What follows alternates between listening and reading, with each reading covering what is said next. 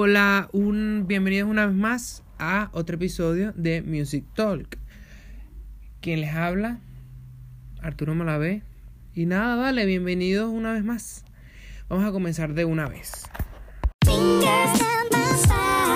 Music Talk. Mu- mu- music Talk. El episodio de hoy, como había mencionado, vamos a hablar sobre las mentiras o falsas expectativas que crea la industria musical con respecto a triunfar o a tener éxito en tu carrera musical. Nuevamente, ¿de dónde surgió este, eh, esta idea? Siempre me ha molestado los contenidos que intentan decir que existe un único camino al éxito. Es decir, sí, si uno se enfoca, eh, eh, o sea, como mostrar como que solamente esa persona, o sea, como que el camino que tomó esa persona, ese artista, es el único camino. Y así sucesivamente con todos los artistas, por lo que me parece súper estúpido e irrelevante que intenten crear, exacto, como que una única forma de, de, de triunfar. No existe un único camino al éxito. Existe tu camino al éxito porque va a depender de tus habilidades y tus oportunidades disponibles. Es decir, si tú no te encargas de... Es que ni siquiera es de, de, de encargarte, es una cuestión de, em, de que va a depender de tus habilidades y las oportunidades disponibles. No, obviamente no vas a tener la misma carrera si eh, estás comenzándola, no sé, en Huachupita, en República Dominicana.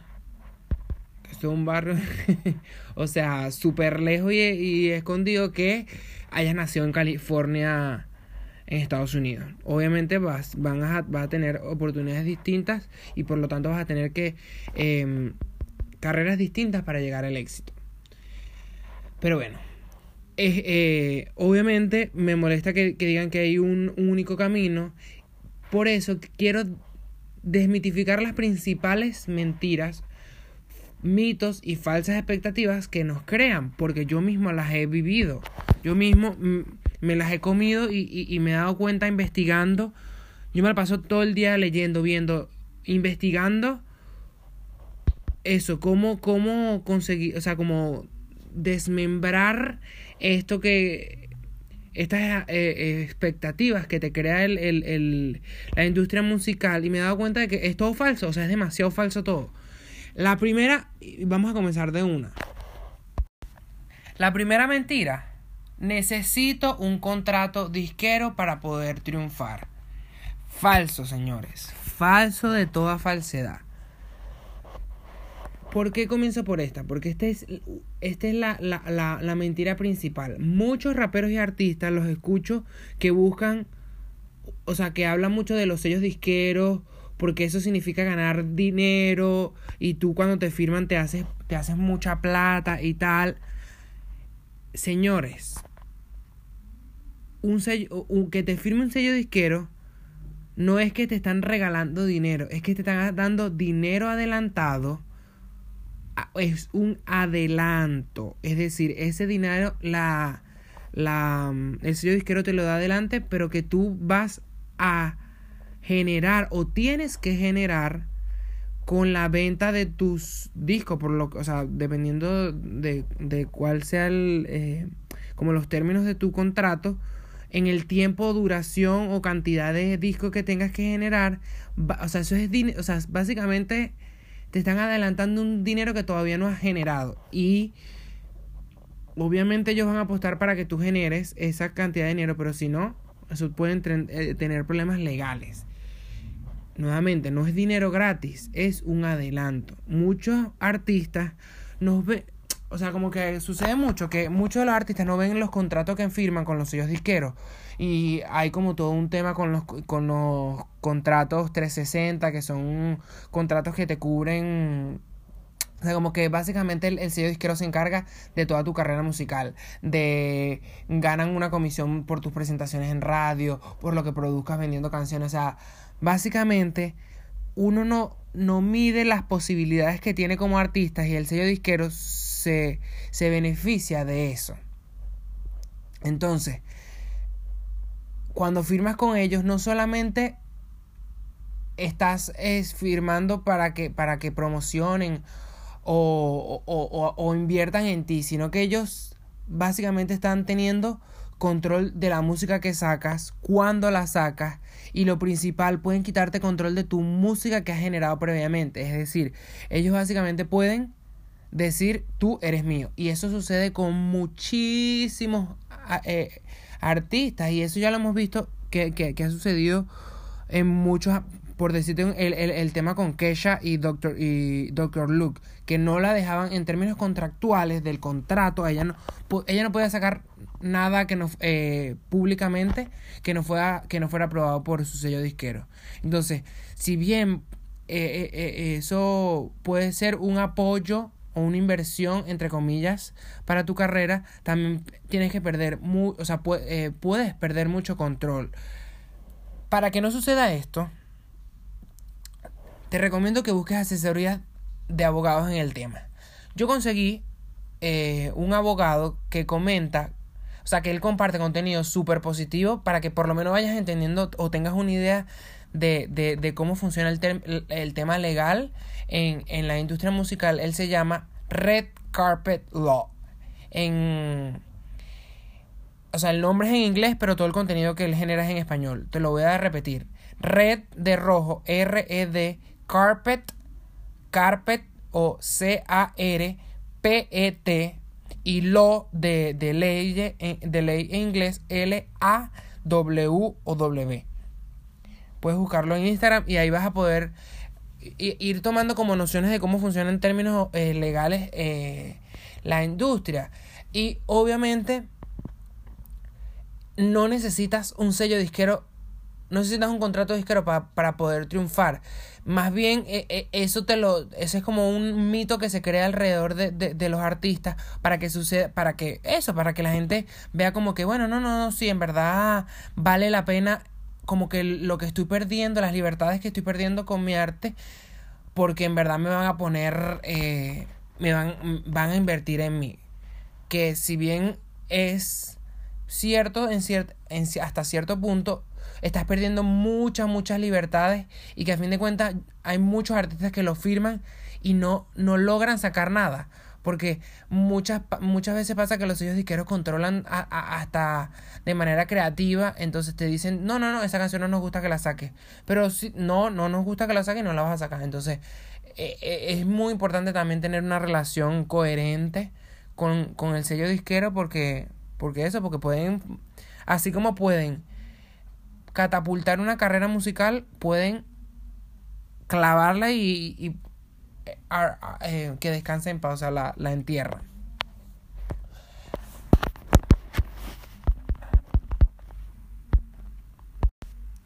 Otra mentira que a veces me molesta, pero aparece, es la de necesito un manager. Eso es falso, señores. Hay un, eh, hay un artista no sé si. Pues yo lo voy a mencionar porque igual. Él se llama Andrés. Andrés Mata. Él es un artista venezolano. Ya sacó su primer disco. Se presenta y tiene eh, relaciones comerciales con, em, eh, con marcas en Venezuela. Y él, yo estaba interesado. Yo, o sea, yo estoy interesado en trabajar con él. De. Sí, me gusta su proyecto musical y es como. Quiero ayudarlo en algo. Yo estaba tratando de, de, de como de idear cómo puede ayudarla, pero todavía no sé. Solamente quiero estar relacionado con ese proyecto musical porque realmente me parece algo muy, muy bueno. Pero él hizo un QA y yo le pregunté, Andrés, ¿tú tienes equipo de management? O sea, ¿tienes un manager? Y él me dijo, no, todo lo hago yo solo. Y yo digo, dude, este jevo se presenta en conciertos con Polar, con Santa Teresa. Perdón.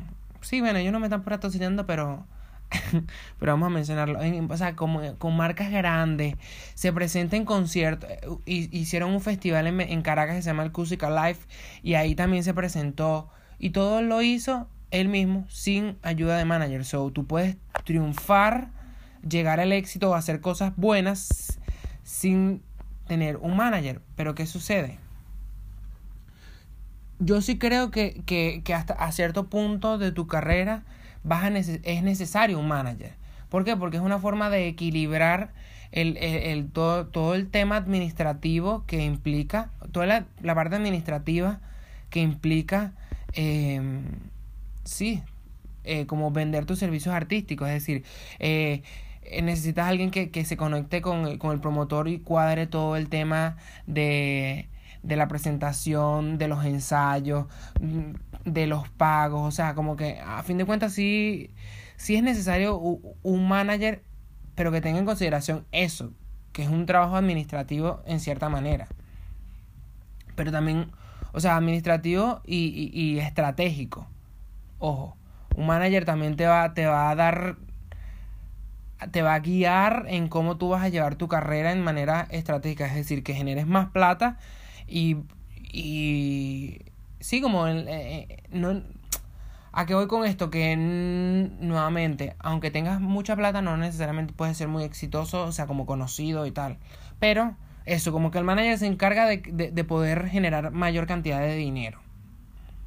Pero, importante, como estamos hablando de que existe una relación de dinero, que existe una relación, de, o sea, de, de, que él habla con, en nombre tuyo como artista, tienes que entender cuáles son las relaciones que existen con el manager.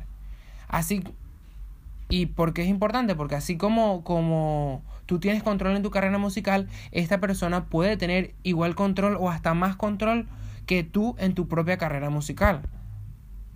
Esto puede sonar bonito si no tienes una carrera musical, pero si ya tienes seguidores, ya tienes ventas, que, que alguien más intente decirte qué es lo que vas a hacer, no lo es, no es algo bonito. Y nuevamente al comienzo puede generarte un empuje en tu carrera, tener un manager, pero eso también te puede cerrar muchas puertas y que te quite oportunidades, porque si, si no es una persona que sabe llevarte como proyecto musical y tu proyecto si tu carrera musical sencillamente puede estancarte y cerrarte oportunidades solamente porque ese manager no, no, no es una buena persona. Entonces no te enfoques en conseguir un manager y ya. Trata de conseguir personas que tengan la misma visión que tienes tú en tu proyecto. Es decir,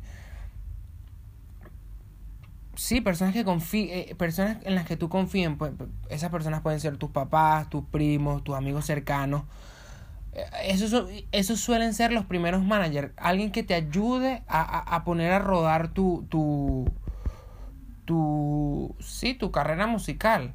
Porque a fin de cuentas tiene que existir una relación de confianza, porque estás confiando en tu futuro. Y probablemente estas personas eh, sigan eh, siendo parte de ti, pero ya después van, o sea, cuando llegues a ciertos niveles van a necesitar ayuda de otra gente. J Balvin le sucedió, su papá fue, eh, lo ayudó como manager por un tiempo y ya después él cambió de manager. Eh, lo mismo pasó con Beyoncé, estuvo un tiempo, su papá era su, su manager y después tuvo otro manager, porque a fin de cuentas, así como esta persona te va a acompañar eh, a, a, llevar tu carrera musical y tu negocio, o la parte de los negocios de tu música hasta cierto nivel, siempre va a requerir a alguien, va, va a requerir a alguien que, que, que tenga esa visión o que pueda aportar a tu visión de tu carrera musical. Es decir, si tú quieres llegar, no sé, al Super Bowl, probablemente vas a necesitar a alguien que sepa cómo llegar al Super Bowl. Pero eso, eh, tienes que entender nuevamente que es una relación de confianza. Y eso, a fin de cuentas, a, fin de cuentas, más que conseguir alguien con el título manager y que te maneje la parte administrativa de tu negocio, o, o la parte estratégica de tu negocio, tienes que tratar de conseguir personas que te ayuden a alimentar tu proyecto musical y no solamente que te pinten un futuro utópico y ya, o sea, que te hablen, ay, de cosas posibles y tal, no. ¿Cómo tú me puedes ayudar a que esta carrera musical o que, que este proyecto musical realmente llegue y se logre? Ajá, la siguiente el siguiente mito es necesito ser un cantante increíble. Yo siempre traigo a colación este tema, yo lo sé, quizás suene repetitivo, este, este tema lo toqué en el episodio número 2, pero sencillamente pasa que la gente es súper talentosa, mejor dicho, ¿por ¿por qué traigo este tema a colación en este caso? Porque las personas, o mejor dicho, la gente súper talentosa se enfocó en eso, como que en su super talento y eso atrajo a la gente que lo que lo ayudó en los demás. Nuevamente, eso también ligado a otros temas que yo he tocado en, acá en los otros episodios. No trates de, o sea, es muy difícil ser bueno en muchas cosas. Enfócate en lo que tú eres bueno y trata y, la, y, eso va a atraer gente interesada en tu proyecto. Y ahí es donde aparece como la ayuda de, de los managers y de tus relaciones de, de, de, gente que te ayude a alimentar tu proyecto. Entonces en este eh, en ese episodio mencionaba a Adele pero recientemente estuve viendo varios videos de Adele en presentaciones previas que tuvo en bares como en varios bares pero previo a, a ser firmada previo a que la a que la, a que la conocieran antes del glamour y todo eso. Adele era no había, o sea, como que no había mucho. Ella era con un suéter, un amigo cantando, o sea, estaban en un bar, súper sencillo, un amigo tocando la guitarra, ella cantando en el bar, pero ¿qué, qué hacía ella? Tenía una voz increíble. Me imagino que ella habrá trabajado mucho esa voz y eso atrajo a, a, a, a crear toda esta, esta, serie de relaciones y, poder llevar esa carrera a lo que, bueno, hoy en día es Adele, pues, Adele es Adele. Entonces, eh, también entender que tienes que, que, que, que, no sé si enfocarte, pero trabajar en, lo, en tu habilidad y eso va a atraer a las personas adecuadas. Otro que, otro como mito o falsa en temas, el, todo el tema de la estrategia digital o tener redes sociales. Nuevamente, esto es otro tema que ya he tocado en el episodio de TikTok, me enfoqué en esa red en especial, pero es el mismo criterio, o mejor dicho, el mismo criterio puede ser utilizado en otras redes. No trates de adivinar, o, o sí, no trates de adivinar cómo funciona una plataforma que no usas de por sí. Nuevamente, te puedo dar ejemplos. Estás en Twitter, escribes por allá hay una chama venezolana que se llama Daniela Franchi y ella es como súper popular en, en, en, en, Twitter porque es súper cómica, pero de eh, ella, o sea, como que yo la conseguí por Twitter y me di cuenta y eso me llevó a sus covers en YouTube y a sus y tienes cover eh, tiene cover en Spotify. So, eso, tú puedes eh, enfocarte en, en, en, la, como en la red social que tú consideras o que eres bueno o en la que usas de por sí, que conoces para conseguir, o sea, para eso, enfócate en lo que, en lo que tú conoces. Y eso te puede, eso puede conectar y ayudarte a que los demás lleguen a tu, o sea, a, a la música que tú tienes. Otro ejemplo, estás en Instagram. Hay una chama venezolana que se llama Daniela Barranco. Ella comenzó a hacer eh, skits, o sea, como videos quejándose y, y, o sea, como videos quejándose chistosos de la situación venezolana y tal. Y eso la llevó a que la gente como que la conociera y ahora sube videos a YouTube y sacó una canción, o sea, eh, creo que eso también la llevó a, como a conocer al novio que tiene y el novio que tiene eh, eh, es productor, es el es productor y es el, fue el escritor de, una canción de Carol G. So, nuevamente, uno cree que esas cosas no te llevan, pero bueno, sí te lleva. Nuevamente voy a utilizar otro ejemplo. El tema de TikTok. Del Lil Nas X y Old Town Road. Él sabía cómo hacer memes. Supo. Se encargó de hacer varios memes para que pusieran a rodar el audio. Y se viralizó. Otro ejemplo, en Snapchat, DJ Khaled, Kylie Jenner. Esta gente, Kylie Jenner eh, explotó en 2018. La carrera de Khalid, ay, perdón, es que DJ Khaled es uno, que es el gordo, que dice Another One, ¿sabes? Ese es uno. Y otro es un cantante de RB que se llama Khalid, Khalid, perdón. Y ella puso así como, como estaba escuchando la canción en, en, en uno de sus stories y la canción explotó. Entonces, como uno no sabe, o sea, uno no sabe cómo, quién puede estar escuchando tu, tu música, pues.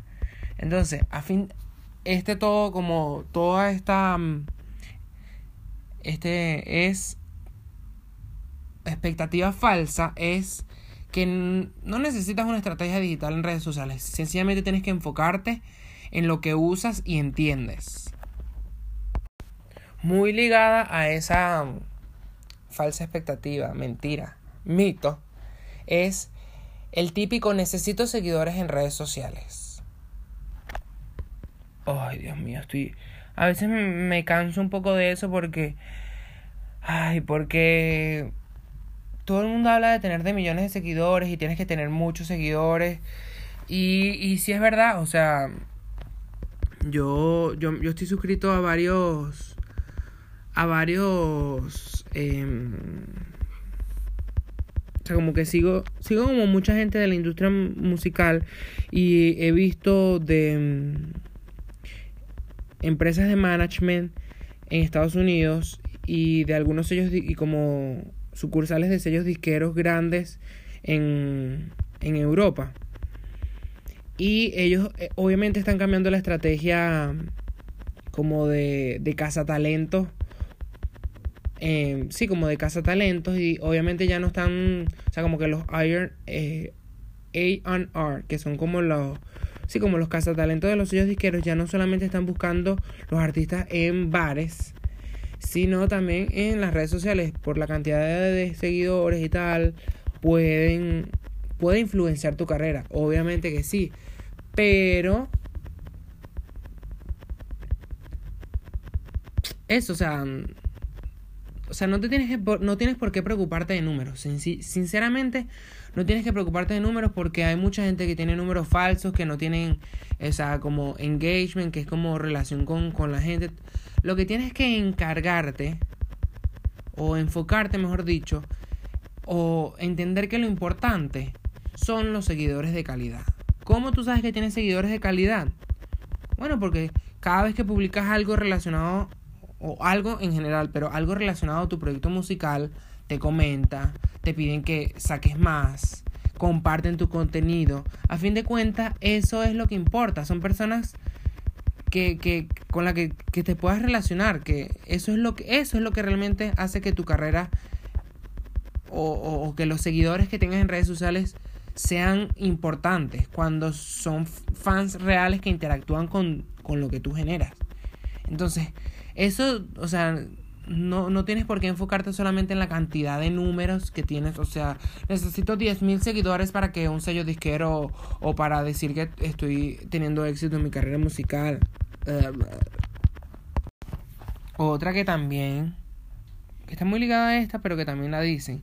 Necesito tener seguidores, o sea, eh, tengo muchos seguidores en redes o tengo seguidores en, en, redes, pero eso no me va a ayudar a llenar ningún ningún venue, ni, ni, ningún bar, ni, ni, o sea, como a vender entradas.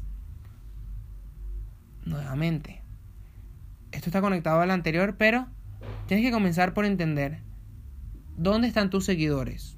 Capaz no eres una banda local, es decir, no, no te, tu audiencia o, las tus fans, las personas que te escuchan, no necesariamente son locales, es decir, no están en tu propia ciudad o ni siquiera en tu propio país. Ahora tú puedes tener seguidores en todo el mundo. Un ejemplo súper, súper claro y evidente, las K-Pop fans. Las fans K-Pop nunca los han visto en persona, ni han ido a sus conciertos, pero han interactuado con ellos en internet por año. Otro ejemplo muy muy grande. Mis artistas que me marcaron mi adolescencia, mi personalidad, jamás los he visto en vivo. Entonces, no solamente puedes pensar en llenar bares o que o vender entradas, tú no sabes Exacto, como, o sea, no, no, te, no limites tus, eh, tus acciones de tu carrera solamente porque no, no llenas bares. O sea, de verdad, hay mucha, tú puedes tener muchos seguidores y personas que real, o sea, fans tuyos que no necesariamente estén en tu, en tu, en tu ciudad. O sea, ya hay que dejar de pensar como una banda local y, y hay un término que me, que me da risa, pero que eh, eh, es real, que es la... Tienes que pensar como una banda local, es decir, como una banda por un punto de vista local, es decir, presentarte y que te conozcan en tu ciudad, pero también global porque tú puedes tener fans en cualquier parte del mundo. Y a eso no me refiero a que tener fans en cualquier parte del mundo es tener un millón de fans. No, tú puedes tener fácilmente 10.000 seguidores, pero que no estén en tu ciudad, que estén en el país de al lado, em, regados por cinco países. O sea,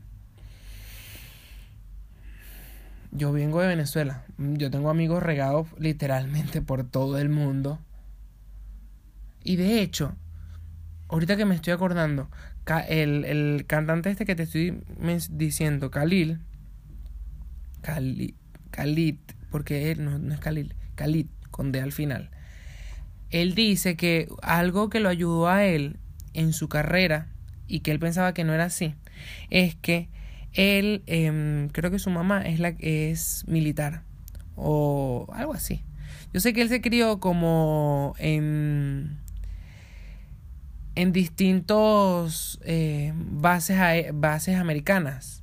Entonces él como que vivió en Alemania, vivió en Texas, vivió, o sea, como que vivió en varios lugares. Y él dice que tenía obviamente amigos alrededor del mundo porque no sé, como que sus amigos de, la infancia, no los había visto, pero sus amigos de la infancia estaban en Alemania, tenía amigos en, o sea, como que se habían movido por el mundo porque obviamente los militares, o sea, como que los hijos de militares viven así. Y cuando él sacó esa música, sus amigos que vivían en esos países, o sea, lo ayudaron a promover, o sea, como a compartirles con sus otros amigos de esos países. Entonces, él decía que tenía números como en lugares locos cuando él había sacado su canción como en Estados Unidos. Entonces, eso, tú puedes ser un, un artista local. Importante. ¿Cómo tienes que entender? Tienes que ver dónde tienes tu audiencia. Puedes un, un, una herramienta que puedes utilizar es ver las analíticas de Instagram para que veas que quizás tus fans están regados por el mundo evidentemente no tienes en una sola ciudad, sino que tienes en muchas ciudades. Y entonces, en vez de enfocarte en, en, buscar em, tocar en bares, puedes enfocarte en generar mejores experiencias digitales. Capaz, y eso, sí, más experiencias digitales y, y que eso capaz, tu primera presentación en vivo puede ser en otro lugar que no sea tu escena local. Es decir, viajaste, no sé, Sucede mucho en, en, por lo menos en Venezuela sucede mucho. La persona, el cantante saca su música desde Caracas y su primera presentación es en el interior del país. Eso sucede mucho. Entonces, no creas que, que, que, que porque tienes seguidores, o mejor dicho, no te enfoques en llenar bares. Si realmente tu o sea, si, si no sabes si, tu audiencia o sea, mejor dicho, sí, como que no es la única estrategia. Llenar bares no es el único objetivo. Puedes, o sea, hay muchas otras formas de generar dinero, hablándolo como desde el punto de vista de dinero de la carrera. Y, y como en, términos de negocio, sí, eh, o sea, me parece demasiado una expectativa innecesaria que, que, te crean. Que es como, no, tienes que comenzar. O sea, si no, si, ¿cómo vas a ser exitoso si todavía no llenas bares? Cállate, marico. Cállate. O sea, de panán, no sé. Bueno, nada. Demasiado hater. Perdón. Pero bueno. Ajá. El siguiente mito, falsa expectativa o gran mentira que te meten en la industria musical es que el éxito está en el primer CD. Brother, esto es algo que me duele en el corazón. O sea, esto es una mentira totalmente, es una mentira, pero exageradamente grande y yo digo, fuck, ¿cómo lo logran? Decir que el, eh, o sea, eh, eh, este es el primer disco que saca este artista y uno se lo come enterito, o sea, uno se come esa mentira entera y te dices, decides no, o sea, yo no puedo publicar esto que estoy generando porque, o sea, mi primer proyecto que saque tiene que ser una, o sea, tiene que ser lo más lo más increíble del mundo que va, que tiene que cata- catapultar mi carrera. Si, si lo primero no pega, mi carrera, o sea, ya yo no puedo tener más carrera. Y ese es un error catastrófico, pero del tamaño catastrófico exagerado. Porque primero analicemos esto. Sencillamente esto es una estrategia de los sellos disqueros para enfocar las ventas de los discos que salgan bajo su sello. Es decir, si tú grabaste un, un proyecto antes o proyectos distintos, ellos te dicen, no, no, no, vamos a eliminar eso. Para que la persona que te conozca nada más escuche los discos que yo he sacado. Entonces, por un lado es una estrategia de venta y por el otro lado es una estrategia de marketing para agrandar los talentos. Te dicen, mira cuán cuán increíble y talentoso es este nuevo talento. Vendió un poco de discos de la nada. Su primer disco rompió barreras. O sea, una cuestión así increíble que tú dices, Dios mío, qué increíble. O sea, no, o sea, yo, yo soy, yo saco una canción y yo, esto no está el mismo talento que la primera canción de Adele. O sea, me quiero matar. O sea, estoy haciéndolo todo mal. Y es como, ¿what? Un ejemplo. Te voy a dar un ejemplo porque me gusta siempre dar ejemplos de la realidad. Me pasó esto con Ed Sheeran. Yo vi el documental de, de Ed Sheeran. ¿Verdad? No, me- en verdad no fue por el documental. Es como que siempre mencionan los primeros proyectos de Ed Sheeran y yo pensé, yo genuinamente pensé que yo era un fan de los primeros de Ed Sheeran porque yo seguía la página de Atlantic eh, en YouTube, de su sello disquero, en YouTube, y literalmente ellos estaban promocionando su primer single y yo lo escuché y de ahí, cuando salió el disco, lo, lo, lo, lo comencé a escuchar, lo descargué. Eh, lo comencé a escuchar, me lo sabía, o sea, fue para mí fue su primer disco. Pero todo fue falso de la gran falsedad, pero horriblemente falso. Porque ¿qué hicieron?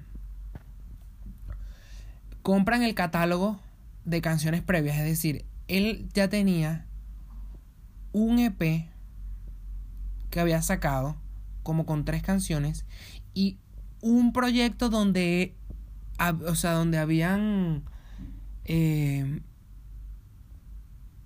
donde había colaborado con artistas grandes so ya había tenido dos dos sí como productos que había sacado antes de sacar este primer disco eh, el primer disco era Multiply que era la X ¿Cierto? Ay, el, el anaranjado. Ay, Ed Sheeran, déjame. Ed. Déjame buscar, estoy buscando, ya va, no me presiones. El primero. Ay, no tengo internet aquí. Eh, bueno, sí, el primero, el anaranjado. Ah, no, era suma, la suma. Perdón. Porque el verde es la multiplicación y el, azu- el, el azul es divide. Ajá, whatever. Yo pensaba que genuinamente yo era uno de los primeros fans, o sea, como uno de los primeros que había visto a Ed y fue así como no. Ed ya había sacado dos cosas antes y el sello disquero compra su catálogo de canciones, lo esconde, o sea, como que no lo publican y sacan esto. Entonces, dejan lo que el sello disquero hace y todos estos seguidores que ya conocían a Ed Sheeran por los dos eh, los proyectos anteriores van a asegurar que estas personas lo sigan más la promoción e inversión que ellos están haciendo en promoción obviamente fue un éxito obviamente fue un éxito. Y eso pasa con la mayoría de los artistas. Y a veces me siento un, mal fan porque yo pienso que el primer disco que escucho es el primer proyecto que han sacado y en verdad no me pasó eso con Frank Ocean también que pri- eh, Thinking About You pegó aquí, eh, bueno, pegó aquí. Yo la, eh, la conseguí, me estaba enamorado de esa canción y esperé cuando sacaron el disco para después enterarme que Frank Ocean tuvo como dos proyectos antes. Y yo, what?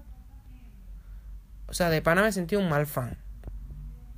Entonces, pasan que muchos artistas publican EPs, publican mixtapes.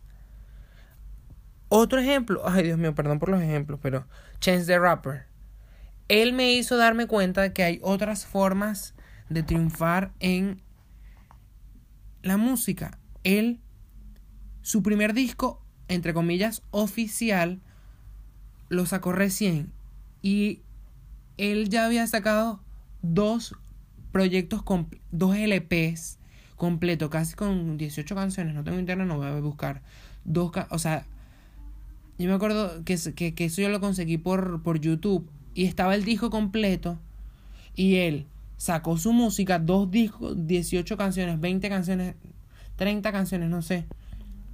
Que yo me sé de, Frank, eh, de Chance the Rapper. Que no, que no la sacó un sello disquero. Entonces, él, como su estrategia era su estrategia era generar plata por presentaciones en vivo. Él sacó la música, la gente le gustó su música y él se presentaba, o sea, ganaba dinero no de, lo, de la venta de los CDs, sino de sus presentaciones y de la, eh, el merch que, que hacían en, en, sus presentaciones. Entonces, eso me dio cuenta de que uno puede ser, o sea, tú no, nuevamente, ¿tú sabes quién es Chance de Rappers? O sea, no es un, no es un talentico, no, no, no. Este señor grandes y increíbles featuring, o sea, como que Chance the Rapper todo el mundo lo conoce, fuck. Y él no había, y él no estaba sellado con, con, un sello disquero sino hasta recientemente. Entonces es como, Dios mío, estos artistas sacan, publican EPs, publican mixtapes y van creciendo poco a poco. Y no es todo de un, o sea, no es con el primer proyecto que sacan. Entonces, tienes que comenzar a trabajar ese músculo creativo. Saca tu primer mixtape, saca tu primera canción, tu primer EP, dos canciones, tres canciones y así vas poco a poco. Es importante. Comienza a compartirlo con tu busca, o mejor dicho, comienza a buscar tus internet friends. Pueden ser gente que tú, tú lo vas a publicar. Bueno, los típicos productores de SoundCloud. Sube tu música a SoundCloud, la gente va a interactuar contigo. Y quizás el, el fan que tú tienes, no sé, eso ha pasado mucho un fanático tuyo trabaja en un sello disquero o trabaja en Spotify y te ponen esa canción en un playlist y ya se dispara tu, tu carrera. So, o sea, hay como muchas, muchas formas. O sea, no solamente el éxito está en el primer CD. Ay, Dios mío, qué increíble eso. ¿Cómo, cómo, cómo te engañan, vale? Yo sé que puede que sea un bone killer, no sé cómo se dice eso en español así. O sea, que, que, que te mate las expectativas. Porque uno llega a la industria musical o sí como a todo esto por el arte, porque te gusta la música. Y yo quiero que, que como mostrarte la realidad de esta, de cómo sucede esto para que no te vayas decepcionado de la industria. Es decir, hay mucha gente talentosa que de la industria, y eso lo dice, o sea, como que las grandes empresas se la comen y la vomitan y son gente súper talentosa que, que no logra nada porque llegan y se dan cuenta que la realidad es totalmente distinta a lo que uno creía, ¿no? O sea, tienes que entender que no es lo mismo verlo como fans que verlo como artista. Las, o sea, las formas son totalmente distintas. Y eh, quizás, eso sí, tú comenzaste tu carrera como fans, o sea, como que viéndolo desde el punto de vista de fans, y eso no lo tienes que olvidar, pero tienes que entender que, que, hay otras, otras aristas de, de, de, lo que implica llevar un, un proyecto musical. Y de hecho, eh, hay, hay un Creo que fue el documental de quien. Dude, yo veo demasiados documentales, me acabo de cuenta. Yo sé que como que vi una entrevista de Dr. Dre donde él dice que hay que tener en consideración que es music business. Y como son dos cosas, es decir, music business, tienes que tanto atender a la música como atender el business o el negocio. Entonces, no, no, no, no no es solamente una cuestión de música, también es importante cómo lleva la parte de negocios sí, para que, para que, para que no te, más que a que te decepciones no sería la palabra, pero más que para que no te eso, para que no te crees falsas expectativas, Fren, a fin de cuentas. Tienes que entender eso. Y nuevamente es un tema como de, o sea, yo lo hago para para que eliminar las falsas expectativas, pero también para que tengas un cierto conocimiento y acceso a distintas posibilidades para lograr tus metas. Es decir, si ya tú sabes que existen todas estas posibilidades, lo vas a ver muy distinto. Em, yo había pensado, pero lo, sí, si tú, o sea, si tú estás escuchando esto y tú crees que necesitas ayuda a entender, o sea, tú quieres dedicarte a la música, estás haciendo algo y tú crees que, que necesitas ayuda en esto, mira, yo estaría de verdad sumamente encantado de ayudarte. Puedes escribirme a mi correo, lo voy a decir, lo, un, mi correo, sí. O no, escríbeme en cualquier red social, en Instagram, en Twitter, en Instagram o en Twitter. Mm, yo aparezco como Arturo Malavé U. Escríbeme y dime, Arturo, necesito ayuda. Porque a fin de cuentas, eso e, es, ir entendiendo cómo funciona todo esto. Porque dudo, no es fácil, pues. Y si uno lo entiende, es más fácil poder digerirlo y poder atacarlo. No sé si me explico. Y, a fin, y, y hay que entender también que el éxito yo creo que es una cuestión más de estrategia más consistencia. Si sabes qué es lo que tienes que hacer y lo haces constantemente, vas a llegar al éxito. Pero si no sabes qué tienes que hacer o cuál puede ser esa estrategia, va a ser muy difícil mantener la consistencia. Y lo mismo sucede trayendo colación el, el, el como lo que dijo Dr. Dre tienes que tener una, una, meta a nivel de negocios y una meta a nivel de la música y eso te va a llevar al éxito de tu carrera musical. De hecho, te voy a dar un ejercicio para que puedas enfocarte en actividades que beneficien tanto el lado de la música como el lado del negocio al mismo tiempo. Bueno, no al mismo tiempo, pero como que te enfoques en una actividad y una actividad por lo menos eso sí, como que una actividad y una actividad. Vas a agarrar una hoja en blanco, ¿verdad? Vas a separarla en dos y vas a poner en un lado negocio y otra música. Y vas a hacer una lista de posibles cosas que te ayuden en tu carrera musical y en tu carrera de negocios. Por en la parte de negocios, por decirte un ejemplo, yo, yo hice una lista. En la parte de negocios yo coloqué redes sociales, ¿verdad? Es, si yo me encargo de las redes sociales, puedo mejorar mi, mi, mi, la parte de negocios. Y puse en el lado de la música, puse escribir más canciones, hacer escribir canciones, hacer beats, cantar una canción, tener una presentación en vivo. Y puse actividades en el lado de negocios que beneficiaran ese lado de la música como ya había puesto que, el, eh, que, lo que quiero es enfocarme en las redes sociales, algo que, que pueda beneficiar en, el lado de la música fue publicar beats en Instagram, subir covers en YouTube, contactar posibles escritores, contactar promotores. Entonces, si, si tú lo ves como en, en dos en dos columnas, le damos, eh, la primera que hicimos fue el lado de la música y la rellenamos el lado de negocio con actividades que pueda beneficiar a la música. Entonces, tú de esas listas vas a ver, vas a tomar uno de cada lado y vas a ver cuál, sí, como que vas a coger uno de cada lado que te sientas más cómodo. Si tú sientes que, que necesitas mejorar, que necesitas aprender a cantar mejor, ponte un ejemplo una aprenderme una canción semanal. Y en el lado de negocios, publicar ese cover. Publicar ese cover.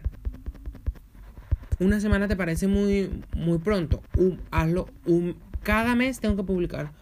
Y así, o sea, eso va a depender de, de, de, como del esfuerzo que tú hagas Pero eso, teniendo en consideración eso, sí te va a ayudar en, en la consistencia.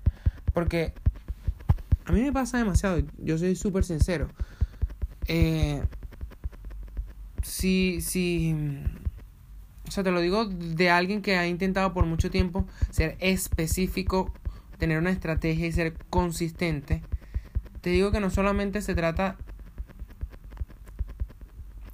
de eso, se trata, o sea, como que nosotros, no, también pasa es que yo quiero ser específico, pero termino haciéndolo todo y, y a fin de cuentas no, no avanzo porque tengo que enfocarme en lo que yo soy bueno.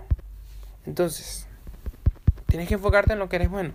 Si necesitas ayuda, nuevamente, enfócate en, eh, en, en, lo que eres bueno y nada, si necesitas ayuda, sinceramente, escríbeme que yo lo hago totalmente gratuito. O sea, yo simplemente quiero ayudar a, a, que, a que se haga realidad tu, tu proyecto musical. Sinceramente te lo digo.